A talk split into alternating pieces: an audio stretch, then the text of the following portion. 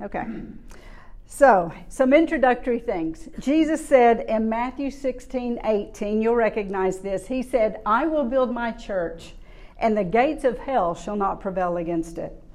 Then in Matthew 28, 19, he said to his disciples, You go and make disciples of all the nations. So, what are our roles?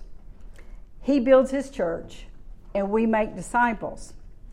Now, tragically, many in ministry today are trying to build his church while neglecting disciple making. If we will focus on making disciples, he will focus on building his church. We should not take his job, and he will not take our job. So that's our role, is to make disciples.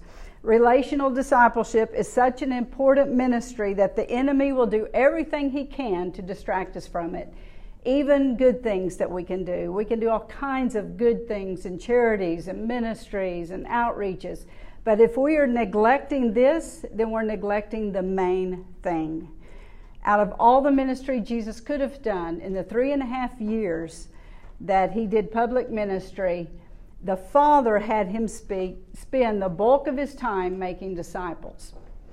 So that's a word to us that it, it would make sense that most of us would spend the bulk of our time making disciples.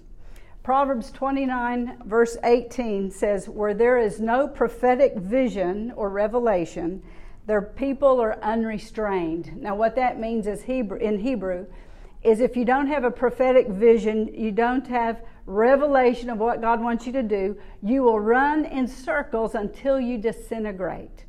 That's what that when you stretch it out in Hebrew, that's what it says.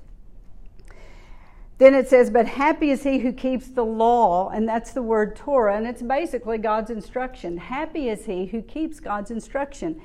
If we have no vision for making disciples, we won't make disciples. We'll do many things, we'll probably run in circles, and we'll miss out on a lot of the joy that comes when we obey the Lord in this area. So we need a vision, a revelation of why discipleship is so important. With everything that we could do, why should we focus on making disciples? Well, there's a few reasons, but the main reason I want to say is because Jesus commanded us to. That's enough reason right there. Jesus said, one of his final words go and make disciples of all the nations. If we don't have a vision for discipling others, we won't get alongside new believers as they come to faith in Jesus. We will think that they can come to church and just grow up in the Lord and do all that by themselves without anyone sitting down with them and saying, This is how you have your devotions. This is how you pray effectively. This is what the word says, and this is how to obey it. See, we need to get alongside people and help them. We're in a generation now that is so fatherless, and people don't really know how to have a relationship with the Lord. They don't know how to have a quiet time. And so that means we need to get alongside people to help them do that. Most of them, because no one will get alongside them and they're left on their own, most of them will never grow to spiritual maturity and they will never reach their God given potential. Current statistics say that now those who come to faith in Jesus and commit their lives to Him, within one year, 80 to 90% will not be walking with Him. So it's almost like we're giving birth to stillbirths in the kingdom of God we're birthing a generation of backsliders. You know, they meet the Lord, and they say the two reasons that this is the truth is the first is they really didn't repent when they got saved. They didn't know how to repent, maybe. Maybe someone just said, Accept the Lord, ask Him into your life, and you'll be saved.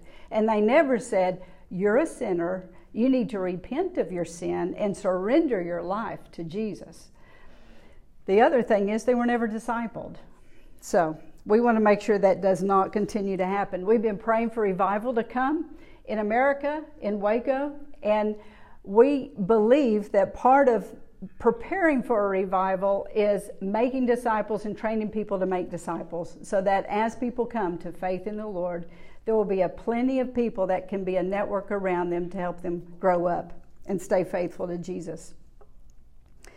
God's ordained method for cultivating intimacy with Himself teaching people the ways of his kingdom, and for preparing ministries was and is personal discipleship. So, as good as some of our activities are, they can keep us from doing what is the most important and fruitful work that He's called us to do. This afternoon, I was at my mother's for a little bit. Now, my, my her father was a pastor, and she and she just happened to tell me she was giving me a few of the books that he wrote that I haven't yet read, and she said, you know, he was so strong in the Lord for so long but then he went to Chicago and he started studying at a different seminary, and they taught him all this stuff. And he came out questioning so much about his faith. You know, is God really real? Where was Jesus born? Was Mary really a virgin? Is there really a devil? You know, all those kind of questions. And she said for the rest of his life, he just he just questioned things about the kingdom. How sad that someone that was full of the Spirit of God and knew the Word of God didn't get alongside him and help him get back on track. And that's happening to a lot of our people today. They go into different universities and they just get off track. They lose their faith. They're, they're not simple in their faith anymore, and, and they begin to combine the world with their faith. And after a while, the world takes up more and more room, and then they're not walking in the faith that much at all. May that not happen to us or to the people that we know. So, as good as some of our activities are, they can keep us from doing the most important work. We need to keep the main thing the main thing. We need to perceive God's wisdom in having His Son spend most of His ministry time with His men and not with the crowds. The disciples received the full explanation of his teachings and of his parables and the benefit of personal friendship with him. So, disciple making is not really from a, a, podium to a group, it's not from the pulpit to all the church people. It's when you're sitting at the table together, you're having a meal together, you're having coffee together, you're sharing the word together, you're doing life together. That's what real discipleship's about. Now, Jesus called these 12 men that started following him, and they left everything and they became his disciples, and they did life with him. They slept in the same areas, they ate the same food, they walked the roads together, they multiplied food together, they healed the sick together, they did life together with him. And so, don't think, okay, then somewhere I need a pulpit and I'm going to preach to a lot of people and I'm going to make disciples that way, because that's not the way you make disciples. It's part of discipleship because there's a whole lot of pieces to discipleship. But when you can intentionally get involved in someone's life and help them move from not really being established in the Word or in the Lord to a place of being strongly established and where they know how to pray, they know how to read the Word, they know what God requires of them, and they're walking tall in the kingdom of Jesus. They're not just limping along. We all know that spiritual growth is a process, it takes time. But if there's a shortcut to maturity in the kingdom of God, it is when more mature believers will take under wing the less mature believers and will invest in their lives through teaching them and sharing their testimonies, even sharing their failures, praying with them, and helping them hurdle the same things that maybe they've hurdled in the past. I want to end with a story.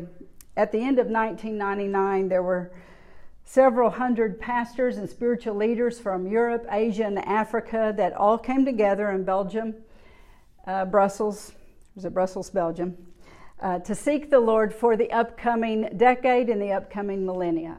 And they were saying, you know, we've all been serving the Lord. We've all done different areas of ministry. But surely, as we go into the next decade and the next millennia, the Holy Spirit probably wants to tell us something different, something new. Let's all be quiet and listen to what he wants to say. And at first they were talking among themselves, and then they said, No, let's all go to our rooms. They were in a big hotel. And let's seek the Lord. Let's fast and pray for 24 hours. And let's listen to the Holy Spirit ourselves. And then let's come back and let's share what the Holy Spirit says to each of us. And as they came back into the main room, one of the moderators walked around to each one and said, What did he say to you? What did the Holy Spirit say to you? Every man heard the word discipleship. The Lord told them that in the decade to come and beyond, they were to focus on making disciples. And David Wong was one of the top Asian leaders, and he stood up at the conclusion of the gathering and he said, God has made it clear to each of us as leaders that we need to focus on disciple making in the new millennia. If we do not obey this command, the Lord's body will suffer tremendously. The times coming will be so hard that many will not make it if they are not discipled. And the Holy Spirit is still saying today make disciples. Focus on making disciples.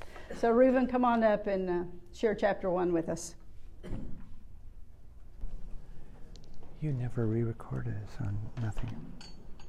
Okay.